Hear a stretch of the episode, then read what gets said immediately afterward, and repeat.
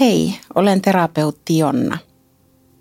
Voimalauseeni on ollut pitkään creata da dio sono un capolavoro. Luojan luomana olen mestariteos. Itselleni se merkitsee erityisesti ihmisen arvoa, hienoa monimuotoisuutta, jonka olomuotoa on jopa ylimielistä arvostella. Tämän podcastin tarkoituksena – on avata lihavuuden fysiologisia ja psykologisia syitä. Haluan katsoa erityisesti lihavuutta siitä kärsivän henkilön silmin, häpeää kuorien kohti ihmisarvoa, joka meillä jokaisella on mittaamaton, mutta samanarvoinen.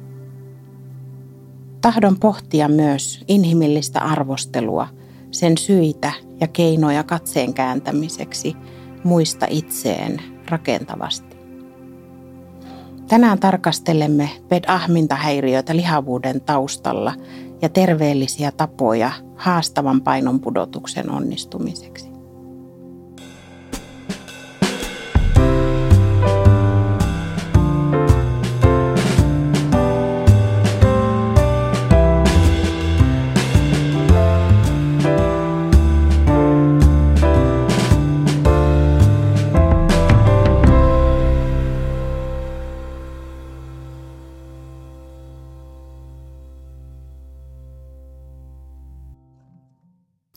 Me tarkastellaan BED-ahmintahäiriötä lihavuuden taustalla sekä terveellisiä tapoja haastavan painon pudotuksen onnistumiseksi.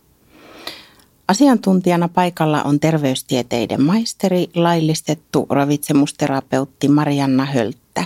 Tervetuloa. Kiitos paljon. Kiva olla täällä. Kiva kun tulit. Onko ravitsemusterapeutin vastaanotolla nyt kiirettä? No kyllä siellä on. Voi sanoa, että on onneksi tavallaan ollut jonkun aikaa jo kiirettä, niin kyllä siellä asiakkaita onneksi riittää. Nautin työstäni, niin se on aina mukavaa, kun töitä piisaa. Kertoisitko tämä vähän sun työhistoriasta ja tästä hetkestä? Joo, tällä hetkellä teen töitä tuolla yksityisen terveydenhuollon puolella ja oikeastaan on tehnyt aina, että opiskelun jälkeen ajaudun jossain määrin niin kuin sinne tekemään ammattiharjoittajana ja aloitin ihan pienestä yhden päivän vastautosta ja sitten rupesi tulemaan enemmän ja enemmän ja kohta tarvetta sille, että rupesi olemaan sitä, sitä puolta, että jostain on hyvä välillä vähän vähentääkin, ettei aivan niin kuin liikaa laita kalenteriin, mutta siellä puolella tällä hetkellä teen niin kuin ravitsemuksen kanssa töitä, eli autan syömi, syömisasioissa potilaita tai asiakkaita, mä, mä kutsun heitä asiakkaiksi lähinnä, niin, niin syömisen haasteissa, eli se on minun päivätyöni tällä hetkellä. Millaisia huolia asiakkaat tulee käsittelemään ravitsemusterapeutin luo? Mm, toki niin kuin monenlaisia haasteita ja, ja toki vähän niin kuin ravitsemus on semmoinen aika, aika iso osa meidän elämää, niin sen näkyy, että jokaisella on niin kuin oman tyyppistä haastetta, mutta ehkä niin kuin iso osa minun asiakaskunnasta on kuitenkin painohallintapuolella ja, ja sen, sen toimesta ja teen myös niin kuin lihavuusleikkauksia, ravitsemusohjauksia siellä, siellä myöskin, mutta yhtä, yhtä lailla on vaikka niin kuin oma syöminen, että onko se riittävää tai, tai vaikka kasvisruokavalion riittävyys. Samoin näkyy vatsaoireet, tämmöiset, jotka vaikuttaa meidän jokapäiväiseen elämään, että, että olisi hyvä olla, niin ne näkyy paljon. Että toki sitten tämmöiset verenpaine, kolesteroliasiat, että työterveys paljon käyttää hyödyksi sitten ravitsemuspalveluita, niin sieltä sitten lääkärit lähettelee tai suosittelee, että olisi hyvä käydä puhumassa siitä syömisestä. Joo. Että, mutta sanotaan että se on semmoista aika arjen loppupeleissä semmoista, että miten me siellä arjessa syödään. Sitähän se niin kuin käytännössä sitten on, että tavallaan ei sen ihmeellisempää. Aivan. No millainen sairaus on, on kenties heikommin tunnistettu PED-ahmintahäiriö? PED-ahmintahäiriö, eli tulee sanoista binge eating disorder, eli tämmöinen, puhutaan niin kuin ahmimisesta, joka on vähän niin kuin sen kohtauksen kaltainen. Eli tulee semmoisen vähän niin kuin kohtaus, jossa ahmitaan paljon ruokaa. Ja toisaalta niin kuin jossain määrin kaikki ihmiset varmasti kokee semmoista ylensyömistä ja vähän niin kuin ahmintaa, mutta ahmintahäiriöissä se on sitten jo tavallaan semmoisen sairauden kohtauksen kaltainen, missä syödään yleensä aika nopeassakin ajassa paljon ruokaa kerralla – ja, ja se on yleensä semmoista, niin kuin, joka jossain määrin myös siihen paljon liittyy tämmöistä häpeää ja syyllisyyden ja, ja vähän semmoista itse inhonkin tunta, tuntemusta. Ja, ja se on niin kuin osa, niin kuin yksi syömishäiriö, puhutaan tämmöinen epätyypillinen syömishäiriö, mutta se on yleisin epätyypillisin syömishäiriöistä. Eli jossain määrin jopa 2-3 prosenttia aikuisista niin kuin omistaa tämän niin kuin tavalla, tai, tai on tämä ahmintahäiriö. Kyllä. Millaiset ominaisuudet tai tavat altistaa tälle ahmintahäiriölle? Joo, hyvä kysymys. Se on toki jokaisella jos, jossain määrin on semmoinen omanlainen tausta, mutta huomata, että se on paljon, niin kuin, sehän on niin kuin monesti psyykkiset asiat siellä taustalla. Eli, eli monesti voi olla traumaperäistä niin kuin, niin kuin kokemusta tai, tai sitä semmoista just sitä omaa huonoa itsetuntoa, kehovääristymää, syömisen niin kuin, jopa jotain muuta syömishäiriötä taustalla. Että saattaa olla jo aikaisemmin joku muu syömishäiriö, mikä sitten näkyy jossain vaiheessa ahmintahäiriönä. mutta sitten monesti myös taustalla on laihduttaminen ja aika tiukkakin laihduttaminen ja tämmöistä laihdutuskierrettä. Se voi toisinaan tulla siitä ahmintahäiriön myötä, kun osalla toki paino sitten lähtee nousuun ja sitten aloitetaan se laihduttaminen, mutta osalla se syntyy sieltä laihduttamisesta – että sitten ollaan oltu tiukalla kuurilla, niin se ahminta lähtee sitten tavallaan sieltä puolelta. Kyllä.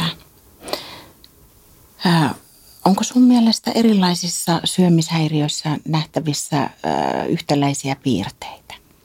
No kyllä siellä niin kuin tavallaan on, että, että toki jokainen, niin kuin, se on jokaisella omanlaisensa kuitenkin, mutta jossain määrin se ehkä semmoinen määristynyt tai häirintynyt keho- tai ruokasuhde tai yleensä molemmat on semmoinen yhtäläinen, että vaikka on, jos mietitään vaikka sitä anoreksia ja niin kuin laihuushäiriöitä ja sitten ahmintaa, niin se mielenmaisema voi olla tosi samanlainen. Että toki sitten laihuushäiriössä vaan se painoasia monesti määrittää sitä sitten siellä, että sitten saadaan se, mutta se mielenmaisema ja se, miten kuvailee sitä syömistä ja että miten kokee asiat, niin se voi olla hyvinkin samankaltainen. Että on siellä yleensä aika samanlaisiakin piirteitä ja elämä pyörii aika paljon syömisen ja kehon ympärillä kaikissa niin kuin syömishäiriöissä, että ne vaikuttaa jo siihen elämään tosi paljon.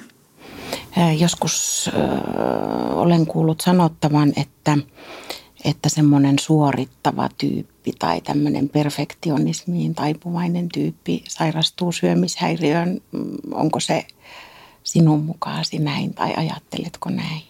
No kyllä sitäkin on, niin kuin, toki ei aina, mutta kyllä siellä monesti on taustalla sitä suoritusta tai suoritukseen niin kuin taipuvaisuutta. Ja varsinkin ehkä nykypäivänä, kun meidän yhteiskuntahan jos jotenkin niin kuin taputtaa suorittajille. Sehän on semmoinen hieno asia ja, ja tavallaan niin jotenkin aina saadaan sitä semmoista kunniaa ja mainetta siitä, niin se herkästi menee myös siellä syömisessä siihen ja siihen jossain määrin meillä ihan, ihan noidan kontrollointia ja tämmöistä, niin suorittajille toki se on niin kuin helppo lähteä tekemään sitä siellä syömisen puolella, kun meillä jo yhteiskunta jossain määrin ehkä siihen puolelle valitettavasti kannustaakin. Totta. Ähm, tässä podcastissa keskusteltiin lääkäri Kasperi Soinisen kanssa äh, suolistohormonien vaikutuksesta kylläisyyden tunteeseen. Äh, ylipainoisilla äh, kylläisyyden tunnetta säätelevä suolistohormonipitoisuus on tutkitusti vähentynyt, minkä vuoksi nälkä ehkä laantuu heikommin – Onko PET-ahmintahäiriössä kysymys sinun mielestä enemmän tästä fysiologiasta vai psyykkisestä syömishäiriöstä? Kyllä se on enemmän yleensä psyykkisestä, mikä sitten, että että toki se yleensä on siellä taustalla, mutta se voi myös tulla pikkuhiljaa siitä laihduttamisesta, mikä voi johtua sit siitä ahmintahäiriöstä. Että tavallaan se voi, se voi myös niin kuin lisätä sitä, tätä ilmiötä, että sitä hormonia sitten ei niin kuin tavallaan tule sieltä tai se häiriö siellä toiminnassa syntyy, mutta psyykkinen on yleensä siellä taustalla sitten kuitenkin, että ahmintahäiriöhän on sitä, että on paha olla psyykkisesti, mutta ei tiedä sehän on vähän vaikeaa aina, että, että mikä, se, mikä se olo on, niin se on helppo tavalla lähteä hakemaan sitä hyvän olotunnetta sieltä syömisestä. Ja sitten monesti kun tulee se huono olo, niin siitä tulee hirveän konkreettista, niin se on jossain määrin jopa turvallista verrattuna siihen psyykkiseen huonoon oloon, jota ei, ei ymmärrä, on, vaikea käsittää. Niin, niin tavallaan itse ajattelen, että, että toki se on hyvin tyypillistä, että ahmintahäiriöisillä on tätä, tätä niin kuin suolistofysiologia niin kuin häiriötä hormonipuolella, mutta, mutta tota yleensä niin kuin johtuu kyllä täältä psyykkisestä puolesta. Aivan. Mm, no, mites näkyykö tämä ahmintahäiriö enemmän sun vastaanotolla nyt kuin aiemmin? Mm, no vaikea sanoa, että enemmän. Ehkä asiakkaat on ehkä silleen jossain määrin tuntuu, että rohkaistunut ehkä, tai ehkä me tiedetään pikkasen enemmän sitä ahmintahäiriöstä kuin aiemmin. Tai, tai jos sitä mainitsee, niin sitten asiakkaat on jo vähän tietoisia tai arvelut, että saattaa olla. Niin, niin tota, ei ehkä enemmän, mutta ehkä olla enemmän tietoisia siitä niin kuin mahdollisuudesta sitten kuitenkin siellä. Aivan. Ja se on todella hyvä, että tästä puhutaan nyt. Ja...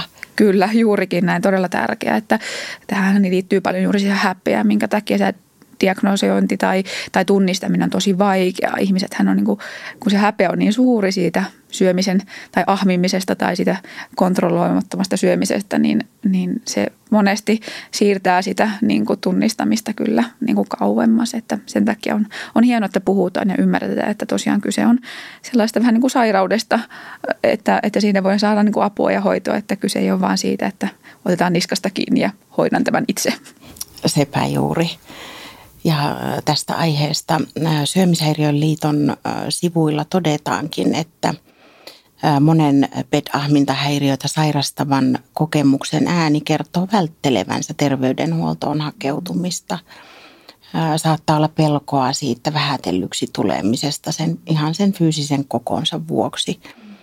Mutta myös professori ja lihavuustutkimusyksikön ylilääkäri Kirsi Pietiläinen on, on sanonut, että – lihaviin potilaisiin suhtautuminen on edelleen osin asenteellista tiedostamattakin. Mikä on sun mielikuva siitä, että, että mm, kuinka terveydenhuollossa suhtaudutaan lihavuuteen?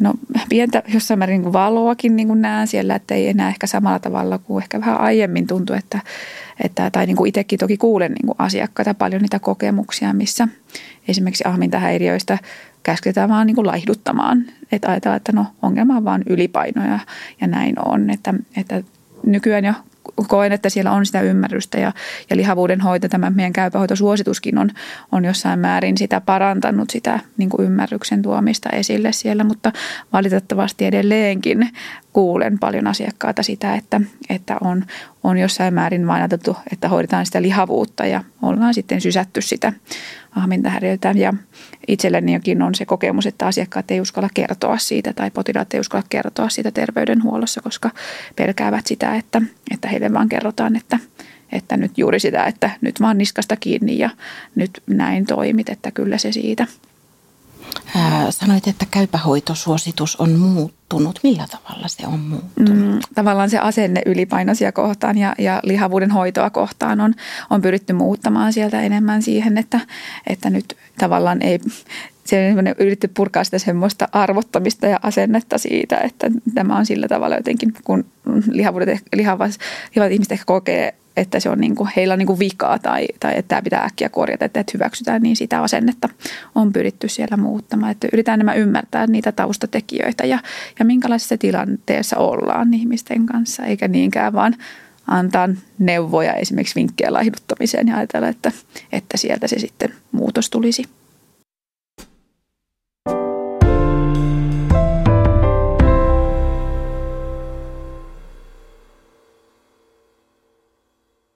Mites, onko tämä tietoisuus sinun mielestä terveydenhuollon ammattilaisten parissa lisääntynyt ahmintahäiriöstä? Hmm, toki itsellä voi olla vähän vääristynyt, koska, voitte, koska itse paljon niin kuin on jossain määrin tekemissä niin ylipainoja ja siellä on myös superammattilaisia, jotka myös tunnistaa sitä, niin tuntuu, että itse ainakin on, saan olla semmoisessa ympäristössä, jossa sitä tunnistetaan jo niin huomattavasti paremmin. Mm, että toki se voi olla ehkä vääristynyt kuva, että vaikea sanottu to, toki niin kuin koko terveydenhuollon puolesta sitä tunnistetaanko sitä, että, että itse onneksi olen saanut kokea sitä, että paremmin jo ja, ja osataan jotenkin suhtautua siihen oikealla tavalla ja lähestyä sitä oikealla tavalla ja osataan tehdä myös se hoito sitten niin kuin sillä tavalla, kun tulisi. No millaista ahmintahäiriön hoito sitten on? No toki näin ravitsemusterapeutin kannalta, niin, niin se tärkein on se ravitsemustilan ja, ja terveyden edistäminen sieltä puolelta. Ja, ja kyllä se ykkösjuttu, jos niin kuin lähtee miettimään sitä ihan käytännön tason niin kuin tilannetta, niin on laihduttamisen lopettaminen, koska monesti se ajaa siihen niin kuin ahmintaan sitten lopulta. Eli se kierre pitää saada katki sieltä, eli, eli joudutaan luopumaan. Monille se on semmoinen luopumisen vähän niin kuin tunne, että siitä laihduttamisen jatkuvasta ajattelusta ja pyrkimyksestä. Ja, ja sitten ravitsemusterapeuttina lähdetään me puhutaan tämmöistä täsmäsyömisestä, eli säännöllisestä ja riittävästä syömisestä, jota tulisi niin kuin harjoitella päivän. Eli syödään kolmen, neljän tunnin välein noin ehkä viisi, kuusi ateriaa päivän aikana niin kuin monipuolisesti erilaista ruokaa. Ja toki pyritään, että ei olisi enää mitään semmoista rajoittavia tekijöitä monet ihmisillä on paljon kaikkia herkkulakkoja tai jotain, mitä ei saa syödä ja paljon tämmöistä mustavalkoista syömisen ajattelua, niin pyritään semmoisen hyvinkin neutraalin ajatteluun siitä syömisestä, että, että kaikki on sallittuja ja, ja mikään ei ole pahaksi ihmiselle, koska nämä tämmöiset kiellot monesti myös ajaa siihen ahmintaan, niin siksi lähdetään tavallaan ravitsemaan sitä kehoa, koska sitä se kaipaa. Eli päinvastainen ohje kuin yleensä ollaan totuttu, että laihduttaminen pitäisi lopettaa. Mm, juurikin näin. Ja meillähän on semmoinen paradoksi tavallaan, me tiedetään tutkimuksissakin, että laihduttaminen lihottaa ihmisiä. Eli ihmiset todennäköisesti laihduttaa myös yleensä lihoa, joten silläkin on hirveän tärkeää saada. Ja monesti asiakkaiden kanssa puhutaan sitä, että kun monillahan taustalla on monia, monia laihdutuksia ja niin kuin tavallaan onkin laihtunut, ei kyse siitä, että olisi laihtunut, mutta se paino tulee takaisin, niin aina hyvä miettiä, että toimiiko se systeemi, jos se paino kuitenkin aina nousee, että pitäisikö sitä omaa kehoansa lähestyä vähän eri tavalla kuin vain sillä, että nyt niin kuin mahdollisimman pieneksi kuin vain pystyy. Eli voidaan ajatella, että myöskin reilusti ylipainoisella voi olla sitten ihan ravitsemuksellisesti puutteita tai... Joo, kyllä, juurikin näin. Hyvin tyypillistä on, että ylipainoinen on aliravittu. Eli, eli monesti aina puhutaan, että, tai valitettavasti edelleenkin meillä on vähän sellaista ajatusta, että lihavilla tai ylipainoisilla ei ole sitä itsekuria tai näin. Ja mä aina sanon, että niillä on yleensä se kaikista paras itsekuri, että siellä osataan syödä tosi niukasti ja todella vähän ja, ja välillä tosi yksipuoliseksikin, että se menee se ruokavalio niin, että sitten sieltä puuttuu monia ravintoaineita, mitä meidän keho todellakin kaipaisi ja toisaalta se myös osittain selittää sitä, että miksi se lähtee myös aika nopeasti se ahminta käytiin, kun kehohan haluaa vaan pitää ihmistä hengissä.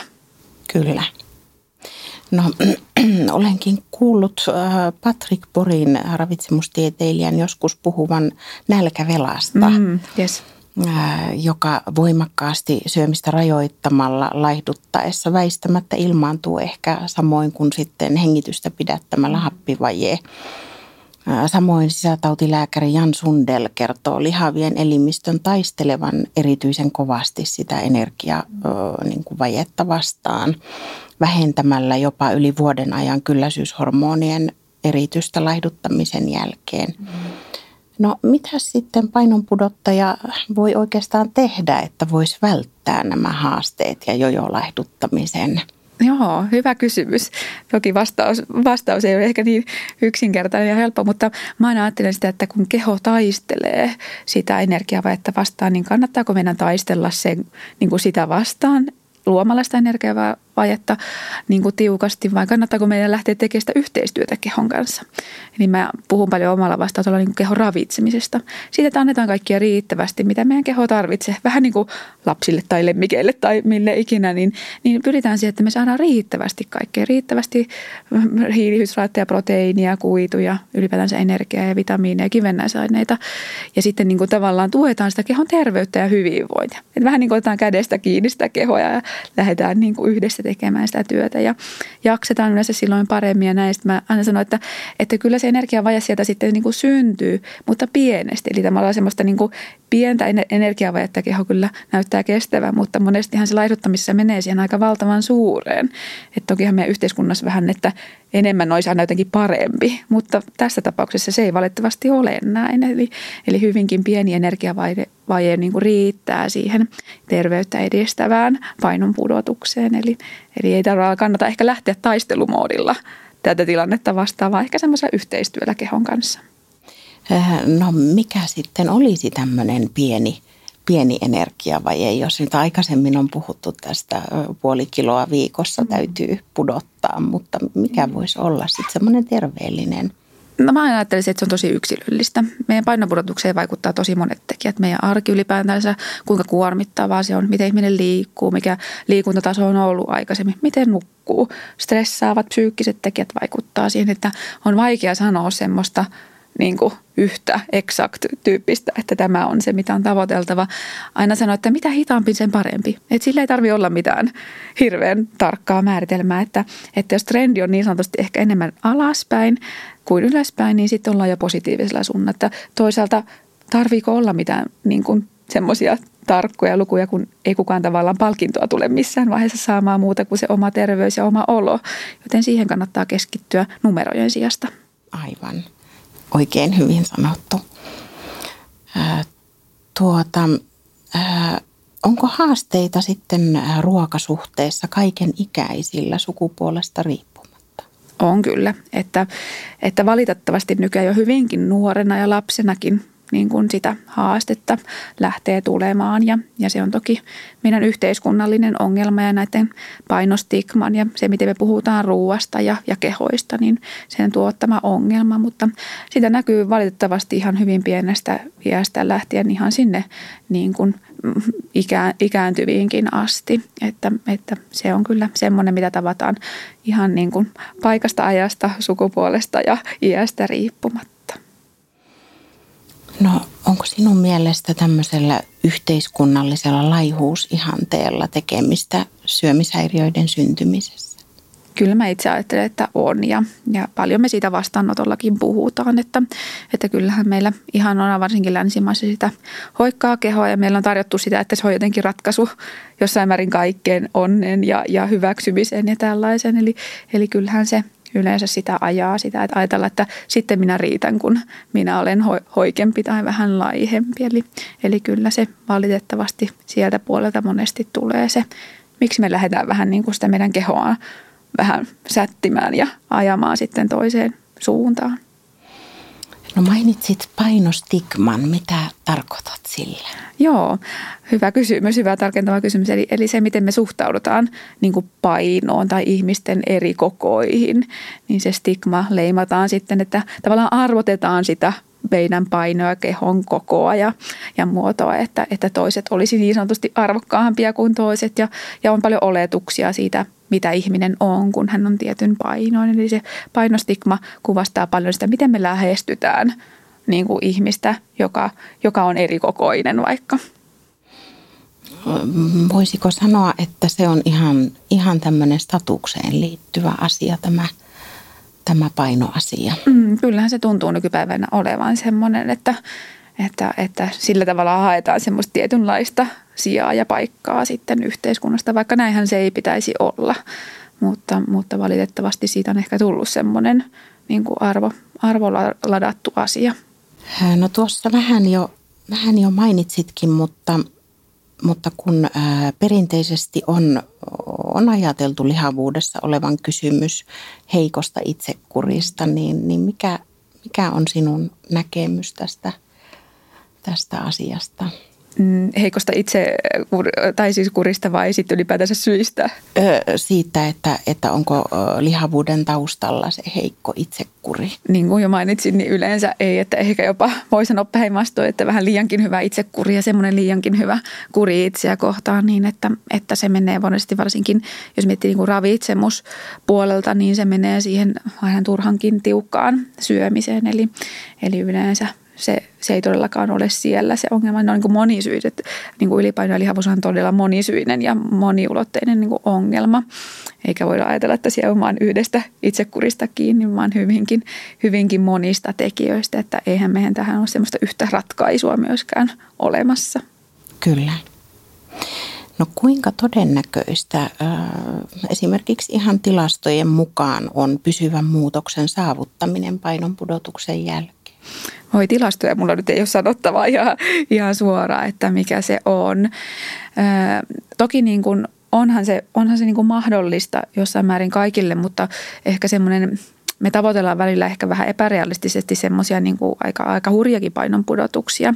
Eli yleensä, jo, jos miettii niin kuin niin sen takia me monesti sitä niin kuin painoa halutaan pudottaa, että me voidaan hyvin ja, ja pystytään terveitä, niin siihen riittää semmoinen 50 prosentin painon pudotus. Eli ei yleensä mikään ihan valtava, mutta monesti ehkä meillä on semmoinen näkemys, että meidän pitää pudottaa ihan hirvittävästi painoa.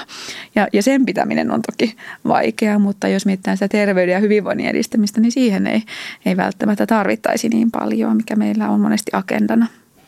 Eli BMI-taulukkoon ei sitten tarvitse niin suuresti ehkä katsoa. Niinpä, juuri näin. Että täytyy muistaa, että PMI on tilastollinen luku tai tämmöinen kaava, vaan mitä on käytetty alun perin, vaan ylipäätänsä isojen väestöiden vaan niin kuin kartottamiseen, että mikä se suhdepaino on, eikä mitenkään arvoladattu tai terveyden niin kuin tae, että se, että pääsee PMIssä tiettyyn lukuun, niin se ei tuo mitään sen ihmeellisempää tai hienoa, että ihminen voi olla, niin kuin, voi olla monia terveyshaasteita, on sillä mikä ikinä PMI-luku.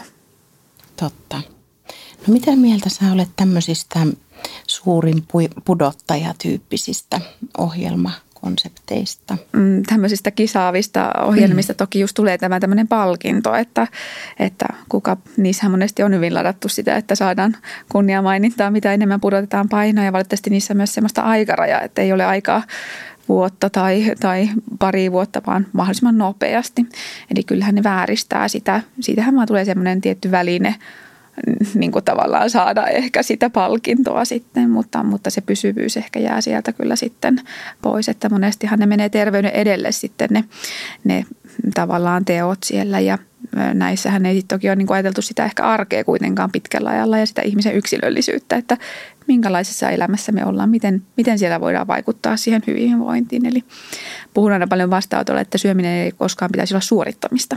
Eli sen ei pitäisi olla semmoinen suorituksen kaltainen spurtti, mikä sitten tehdään ja mitä sitten, niin kun, että sitten lähdetäänkö me taas katsomaan toista suoritusta, että lähdetään enemmän katsomaan, että hei, mitä voisin tänään tehdä itseni hyväksi, muun muassa syömisen puolesta tai välillä se keskitytään enemmän uneen tai liikkumiseen. Ja varmasti syöminen kuuluisi olla myös ihan jokaiselle myös nautinto. Kyllä, ehdottomasti. Syömisestä saa ja tuleekin nauttia, jos, jos ylipäätänsä nauttii syömisestä. Toki meitä on monenlaisia ihmisiä, mutta ehdottomasti se on osa meidän niin kulttuuria ja, ja ihmisten niin kuin yhteistä olemista, niin ehdottomasti siitä on, on syytä nauttia, että mistään nautinnosta ei tarvitse luopua. Eli, eli syöminen on, on myös sitä kautta niin kuin hyvinvointia edistävää, kun me nautitaan siitä.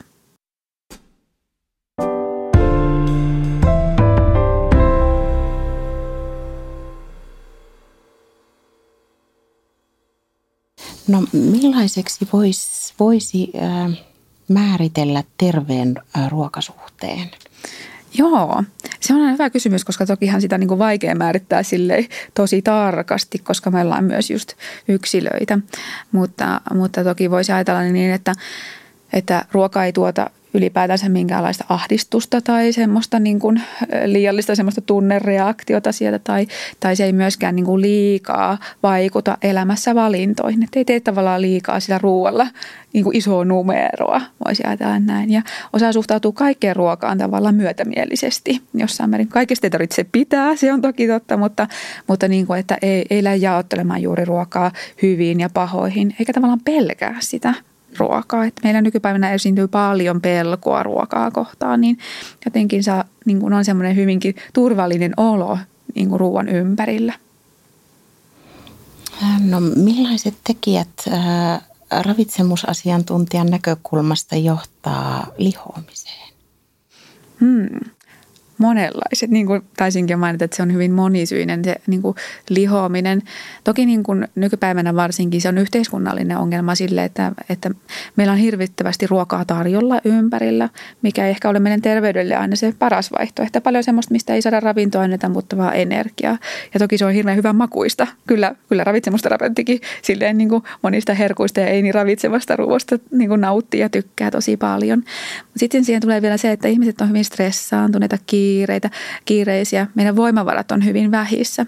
Eli tavallaan äh, niin kuin sitä syömisen taitoa, sille ei enää aikaa tavallaan käyttää siellä aika, ma, aika ylitse pursuavassa ruokaympäristössä. Ja sitten kun me ollaan väsyneitä ja stressaantuneita, niin siellä meidän kehohan yrittää pitää meitä hengissä ja se tykkää siitä energiapitoisesta ruoasta tämmöisessä tilanteessa. Joten se ajaa jotenkin siihen, että onhan sitten toki, ne on vielä niin hyvän makuisia, että on helpompaa lähteä niitä monesti sitten haluamaan siellä. Että, että toki se on tämä niin kuin ympäristöongelma, mutta, ja toki niin kuin tämä aktiivisuus, että, että nykypäivänä eihän me olla niin aktiivisia kuin joskus aikaisemmin. Että meillä on paljon istumista ja niin kuin, niin kuin tiedostetaan se, että ollaan, se aktiivisuustaso on selvästi laskenut siellä. Mutta kyllä mä ajattelen myös, tämä tämmöinen laihuuden ihannointi myös johtaa siihen, että me lähdetään tekemään tosi radikaalia niin kuin muutoksia meidän ruokavaliossa, mikä sitten monesti johtaa siihen lihomiseen kuitenkin pitkällä ajalla. Eli lähdetään niin kuin, tavallaan kieltämään meidän keholta sitä, mitä se oikeasti tarvitsisi. Me lähdetään syömään liian vähän ja sitten sehän se johtaa siihen, että me syödään jossain kohtaa enemmän, niin juuri se nälkävelka sieltä esiin tulee ja, ja sitten johtaa siihen ylensyöntiin. Se ei sinänsä ole kenenkään itsekurin ongelma, vaan jo lähtökohtaisesti sen ajatuksen, että joku on sanonut, että syö vähemmän ja liiku enemmän ja ihminen tekee sen tosi hyvin, vähän liian niin kuin isolla välillä. Kyllä. No moni kokee syyllisyyttä syömisistään. Syyllisyyden tunteen lisäksi häpeän tunteet ovat yleisiä, niin kuin mm-hmm. tässä, tässä keskusteltiin. Mutta kuinka sä neuvoisit tämmöistä painohäpeästä kärsivää asiakasta vapautumaan näistä rajoittavista tunteista? Joo, se on toki niin kuin, mä aina puhun, että se on semmoinen, niin kuin, semmoinen matka, että ei ole, että yksi aamu mä herään ja sitten mä en enää koe syyllisyyttä ja häpeä, koska ne on monesti opittuja juuri niin kuin pitkällä ajalla myös mahdollisesti jo lapsuudesta ja on menty vuosikymmeniä jo sillä häpeän ja syyllisyyden tunteella, niin se tosiaan ei häviä. Siellä se on, se tulee automaattisesti valitettavasti. Että sitten joudutaan niin kuin opettelemaan. Mä aina puhun, että joudutaan opettelemaan, että me ei kuunnella sitä niin, että me ei anneta sen vaikuttaa siihen meidän, että me nautittaisiin vaikka, vaikka jostain josta me koettiin aikaisemmin sy, niin kuin häpeää tai syyllisyyttä, että me ollaan syöty. Eli pikkuhiljaa lähdetään vähän niin kuin rakentamaan meidän aivoille semmoista polkua, missä se, ei, se aikaisempi ruoka, joka tuotti sitä häpeää tai syyllisyyttä, niin ei enää vaikuttaisikaan niin kuin sitä lisää sitä tunnetta. Mutta se on niin kuin aika semmoinen pitkä matka ja sitä täytyy ennen, kaikkea niin kuin tunnistaa itsessään, että huomata, että mistä kaikesta mä koen sitä syyllisyyttä häpeää ja mistä se johtuu. Et, ja sitten että miettiä, että auttaako se, mitä etua siitä oikeasti on. Että ja se, monesti puhutaan niin kuin herkuista, että ne tuottaa meille sitä häpeää tai syyllisyyttä tai, tai ahmintakin tai tämmöiset, että, että sitten ihan niin kuin tavallaan oppii kuuntelemaan sitä, että hei, miksi mä koen näin – onko tästä oikeasti apua, koska esimerkiksi herkustahan pitäisi tulla hyvä olo, niin onko, sitten, onko siitä kiva, jos siitä tuleekin taas sit huono olo, että, että sitten nähtisi oikeasti nauttimaan niitä hyvällä omalla tunnolla, niin sitten harjoitellaan sitä paljon. Että mä aina sanon, että, että val, niin kuin maltti on valttia sille, että, että ei, ei tule todellakaan yhdessä yössä ja se syyllisyys on varmasti semmoinen, mikä monesti tulee, mutta miettii, että hei, että mun ei tarvitse että aina muistuttaa itse hei mun ei tarvitse oikeasti niin kuin ottaa syyllisyyttä tästä, niin pikkuhiljaa se syyllisyyskin ymmärtää. Että se on niin semmoinen haukkuva koira, joka loppupeleissä huomaa, että ei, ei, ei tästä haukkumisesta ole mitään hyötyä. Minkälainen vastuu sinun mielestä meillä, meillä kaikilla on toistemme syyllisyyden tunteesta tai häpeästä painon osalta? Ihan valtava vastuu. Voi sanoa, että me ei varmaan aina ymmärretäkään sitä mikä, mikä meillä kaikilla on, ihan jo sillä eleillä ja katseella ja miten me kohdellaan ihmisiä, niin sillä on ihan valtava vastuu. Ylipainoista kertoo monesti sitä, että niin kuin siellä on tosi paljon semmoista, että osan jo tosi pienestä asti tulkita, että hyväksytäänkö heitä siinä kehossa ja, ja sen kehon kanssa, mikä heillä on. Niin, niin siellä on jo tosi tarkkaa sitä tulkintaa ja, ja, ja tota, osataan niin kuin lukea tavallaan ihmisen eleitä. Että meillä on todella iso vastuu ja mun mielestä niin kuin tosi tärkeää. Jokaisena pysähtyy miettimään, että miten minä suhtaudun oikeasti. Ja niin kuin jos huomaa, koska toki, toki meidän yhteiskuntavaatteessa, niin meidän niin kuin, niin kuin semmoisia ajatuksia niin kuin piirtää, että, että toiset olisivat arvokkaampia kuin toiset, niin aina oikeasti rehellisesti miettiä, että no hei, että pitää tämä paikkansa, miten mä ajattelen, voisin mä ajatella jotenkin toisin? Ja näin, että, että kyllähän meillä on ihan valtava, valtavan iso vastuu jokaisella meistä, että miten me lähestytään ja, ja miten me ajatellaan jo, että monesti ajatuksethan näkyy sitten meidän teoissa. Kyllä. Joo, tuli, tuli mieleen tämmöinen Carl Jungin ajatus, että se mitä sanot tekeväsi ei ole ratkaisevaa, vaan, vaan se mitä oikeasti teet mutta mä itse haastaisin ehkä enemmän, että, että olet sitä, mitä ajattelet muista. Mm. Kun kerroit tästä, että, että ylipainoiset on monesti hyvin tietoisia siitä ympäröivästä mm. maailmasta ja asenteista, mm. niin, niin ihan tämmöinen Kyllä. ajatus tuli mieleen. Niin, kyllä. Et juurikin näin, että, että ja just se, niin että itseänsä tarkastelee aika rehellisestikin. Että, että vois mä ajattelen myös, että ei tarvitse jotenkin tuntea myöskään väärin, jos huomaa, että onkin vähän semmoisia ehkä asenteellisia niin kuin ajatuksia, että, hei, että, että, että, mistä nämä johtuu ja mistä mä olen kuullut ja voisinko mä ajatella toisin. Että lähteehän tosi rehellisestikin myöskään omaa toimintaansa niin kuin hirvittävästi arvottamaan, vaan ihan, ihan tarkkailemaan. Kyllä, mm. se on varmasti ihan terveellistä jokaiselle. Mm, kyllä. No missä tilanteessa ohjaat asiakkaan psykoterapiaan? Mm, monenlaisissa tilanteissa, jos miettii vaikka ahmintahäiriöitä, niin hyvin tyypillisesti ohjaan ja suosittelen. Monilla kyllä jo on, että saattaa olla jotain muita psyykkisiä asioita, mitä käydään terapiassa läpi ja sitten se ahminta on välillä enemmän siellä ja sillä välillä vähemmän.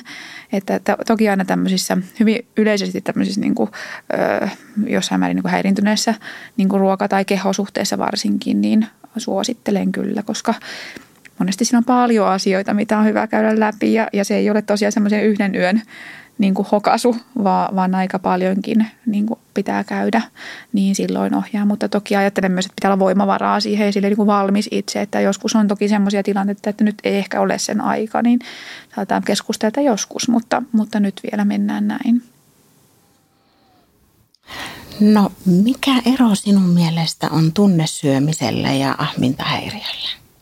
Hyvä kysymys ja, ja vaikea kysymys, koska siinä ei ole semmoista ihan tarkkarajasta. Välillä tunnesyöminen voi olla ahmintahäiriöisen kaltaista toimintaa ja, ja ahmintahäiriössä tyypillisesti on niin kuin tunnesyömistäkin, että on joku tunne, mikä ajaa syömään. Mutta, mutta ne erottaa varsinkin se, että, että ahmintahäiriössä on toki tämmöinen kohtauksen kaltainen se ahmiminen ja se on hyvin semmoista niin kuin, tavallaan jo puhutaan semmoista niin kuin ahmintahäiriöistä monesti puhuu, että se on semmoinen tietynlainen tila, mihin niin kuin menee, mutta tunnesyömistä esiintyy niin kuin moneen kaltaista ja, ja se voi olla, niin kuin, se ei välttämättä tarvitse olla suuria määriä ruokaa, vaan se voi olla vain jotain niin kuin tunteisiin reagoimista. Eli, eli monesti siinä ahmintahäiriössä puhutaan sitä, sitä hyvinkin hallitsemattomasta syömisestä, kun tunnesyömisessä ehkä enemmän kuitenkin sitä hallintaa jossain määrin esiintyy. Mutta voi tunnesyömisessä sitä ahmintaakin olla, että se ei sitä poissulje siinä, siinä mielessä, mutta tota, välillä asiakkaiden on vaikea itse tunnistaa sitä, että, että hei, että mulla saattaa ollakin oikeasti ahmintahäiriö, eikä vain tunnesyömistä, että niin kuin ajattelee vaan, että no, mulla on tosi paha tunnesyöminen, mutta oikeasti se voi olla jo sitä niin kuin ahmintahäiriön niin kuin toimintaa siellä. Eli tavallaan sitten puhutaan jo semmoisesta, että mihin olisi tärkeää saada oikeanlaista apua ja hoitoa. No voiko sinun mielestä ää, ruokariippuvuudesta puhua vähän samalla tavalla kuin päihde, päihderiippuvuuksista? No joo, kyllä itse olen, olen sitä mieltä, että, että ruokariippuvuus niin kuin ilmenee. Toki se ei ole niin kuin semmoinen tavallaan fysiologinen semmoinen niin kuin aivojen niin kuin toiminta, mutta ehkä semmoinen käyttäytymis niin kuin riippuvuus. Eli, eli voi kyllä ajatella olevan näin, että monilla on. Että, ja sittenhän on just vaikeaa, niin kuin, että, että jos on niin kuin ruokariippuvuus, niin osa se on just sitä tunneperäistä, voi ilmaantua sitä ahmintaa, mutta monesti se syöminen on semmoista vähän pakoomasta ja ja, ja monenkaltaisia niin kuin, ö, suhtautumista siihen syömiseen sitten ilmenee siellä ruokariippuvuudessa, mutta ö, ajattelen, että kyllä ruokariippuvuutta ja paljon nykyään asiakkaiden kanssa jopa puhun siitä ja, ja niin kuin sitä käsitettä jo ilmenee enemmän kuin aiemmin. No tässä hetkessä tämmöinen fitnesskulttuuri on aika vahvasti mm, kyllä. myös esillä voidaanko siinä havaita tämmöistä syömishäiriötyyppistä käyttäytymistä? Mm, tosi herkästi kyllä ja, ja niin kuin nykyään ehkä lajin sisälläkin tiedostetaan se, että se altistaa syömishäiriölle ja sitä on toki tutkittu ja, ja havaittukin siellä, että, että tämmöinen fitness, fitness-urheilulaji niin altistaa tai lisää riskiä syömishäiriöille, koska koska se on hyvin tarkkaa ja tiukkaa se syöminen ja monen keho käy tosi jopa niin kuin vähällä ravinnolla aika paljon liikutaan, niin kyllähän se altistaa ja vääristää monesti kehosuhdetta. Jotenkin vääristyy se oman kehon ulkonäkö, kun tavoitellaan tietynlaista ulkomuotoa, kun se on niin kehokeskeinen laji kuitenkin – mutta samalla se syöminen liittyy siihen niin paljon, kun se on myös väline tavallaan siinä, siinäkin lajissa. Tai ei tarvitse välttämättä olla edes niin kuin lajin parissa, vaan niin kuin tavallaan siellä salilla tai kuntosalilla ehkä tavoitella tietynlaista kehoa, niin sielläkin se näkyy kyllä jo. Kyllä. Ja tietysti doping-aineet on, mm. on toisinaan myös – Kyllä, sitten tavoitellaan tavallaan kovalla, kovalla vauhilla sitä tietynlaista kehoa, että se usein juuri sitä, sitä kehoa vääristymääkin, että te ehkä havaitse ihan sitä omaa kehoa, että oikeasti minkälainen se on. Tai, tai vertailukohteet voi olla tosi niin kuin, tavallaan puhuta, että monesti siellä se vertailu on myös niihin muihin, joilla on sitä häiriötä, niin toki se lisää sitä sitten siellä. Kyllä vaan. No minkälaisia tulevaisuuden suunnitelmia sinulla on ammatillisesti? Joo, aina monenlaisia välillä tuntuu, mutta toki niin kuin, äh, ehkä ennen kaikkea mä oon ehkä semmoinen pyrin aina semmoiseen ymmärtämiseen jotenkin, niin lisätä sitä ja, ja, ja tavallaan opiskella sen puolesta. Ja psykologia toki niin kuin koko aika on läsnä ja koko ajan joutuu muutenkin toki tällä alalla kaikki tutkimukset käymään läpi ja näin, mutta varsinkin ehkä sitä ymmärrystä lisäämään entisestään siellä, niin kuin, että mitä siellä meidän niin kuin, mielessä tapahtuu näissä niin kuin painoasioissa tai syömiseen liittyvissä asioissa, niin sen, se on semmoinen, mikä on aina mielenkiintoinen, vaan se on kyllä semmoinen loputon suokin myös, että eipä siihen semmoista päätepistettä tule. Mm, mutta, mutta ajattelen myös, että, että se semmoinen niin kuin, mä ajattelen myös, että täytyy välillä vähän jarruttaa, ettei niin kuin liikaa töitä, että löytää sitä tasapainoa myöskin, että pystyy olemaan läsnä sitten niissä omissa niin kuin töissään, että pitää löytää se toinen tasapaino, että vaikka hirveästi haluaisi tehdä ja, ja opiskella enemmän ja näin, niin pitää myös olla sitä tasapainoa niin, ettei sitten ihan uuvu. Kyllä. Kiitos Marianna arvokkaista näkemyksistäsi ja, ja menestystä sinun uralle jatkossakin. Kiitos paljon. Ihan, että sain olla täällä. Kiitos.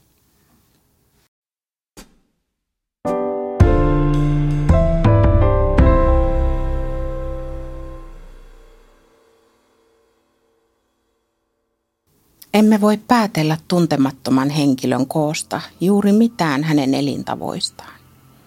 150-kiloinen henkilö on voinut jo laihduttaa ensimmäiset 100 kiloaan. Hoikka tai laihtunut henkilö voi kärsiä vakavasta sairaudesta tai käyttää kiellettyjä aineita hoikkuuden ylläpitämiseksi. Lihava henkilö on voinut kärsiä lapsuutensa insestistä – ja oppinut väistämään ei-toivottua kosketusta lihavuuden muurilla. Lihaksikkaassa kunnossa oleva henkilö saattaa kärsiä pakonomaisesta tarpeesta liikkua ja käyttää hengenvaarallisia määriä steroideja.